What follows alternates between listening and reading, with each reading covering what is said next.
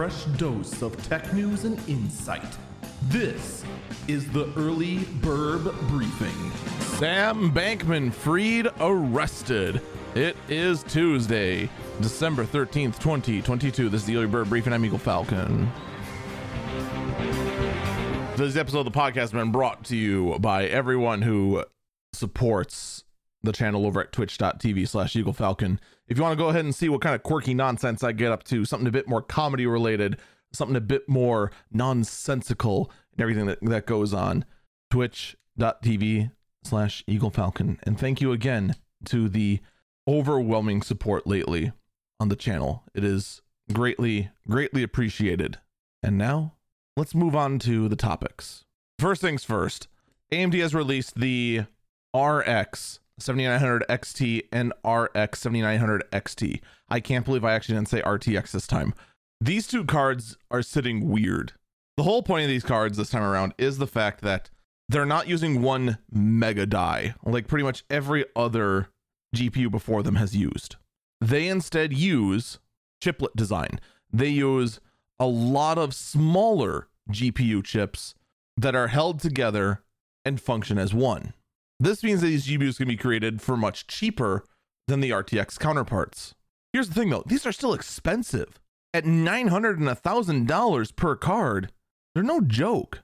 And while these suckers are really aimed at the 4K market, let's be perfectly honest, it kind of makes everyone else that's kind of the mainstream gamer just go, what the heck? This is crazy. Like, actually crazy. Benchmarks, on the other hand, are all over the place. We have a very difficult time trying to find benchmarks that are consistent. All the reviewers are scattered all over the place. Some are saying that these are terrible value whatsoever, basically e waste. The majority have said like they're about as price to performance equivalent to the RTX variants. Others are saying it's a it's a good buy. It's a much better value.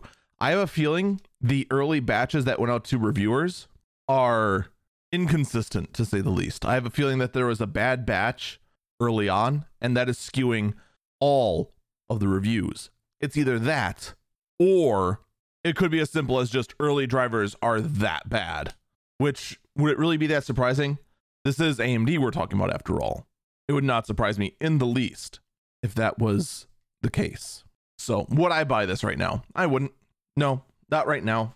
But also, I'm not in the market for this sort of thing. As much as I'd love, the enthusiast me would absolutely love to have an RX 7900 XTX in a case.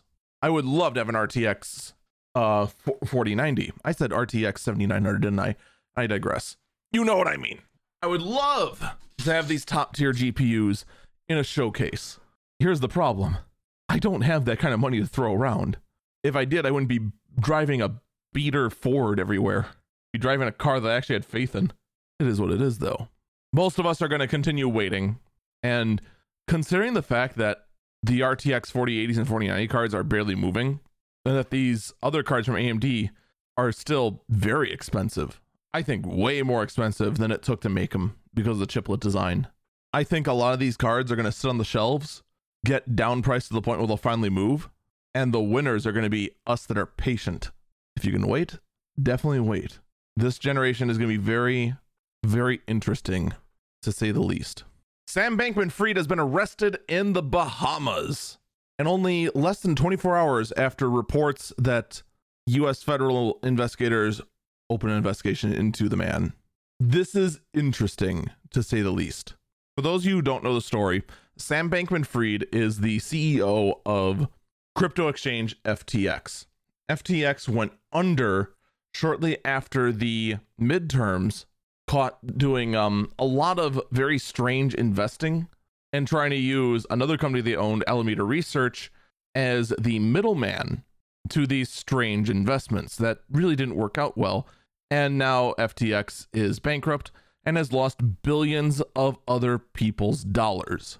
The ra- the strange thing here is also that Sam Bankman-Fried has been doing a lot of interviews, like a lot, a lot, like way more than a guy who has had a pretty clear-cut case of fraud going on should be doing. And he is, in fact, indirectly admitted to fraud to crypto debunking YouTuber CoffeeZilla.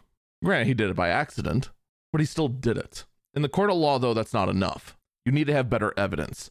And the fact that only less than 24 hours this arrest is being made means that either A, this investigation will be going on for a lot longer, which is extremely likely, or B, whatever they found was so obvious the arrest has already been made. Excuse me. The fact that he's already arrested in the Bahamas and he's already being extradited to the US says that they are going to try to push this as quickly and as hard as possible.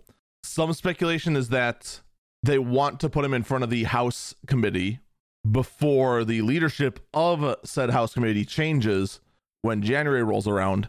It is very hard to say. There's unfortunately a political angle in all this since Sam Bankman Fried has done a lot of political donating to the Democrat Party. That could be playing a role in all of this as well. Again, at this point, it is hard to say. But the fact that there's already an arrest, there's already an extradition, means that's not nothing. You only get arrested when they believe they can make charges and make them successfully. What are the charges, though? We don't know.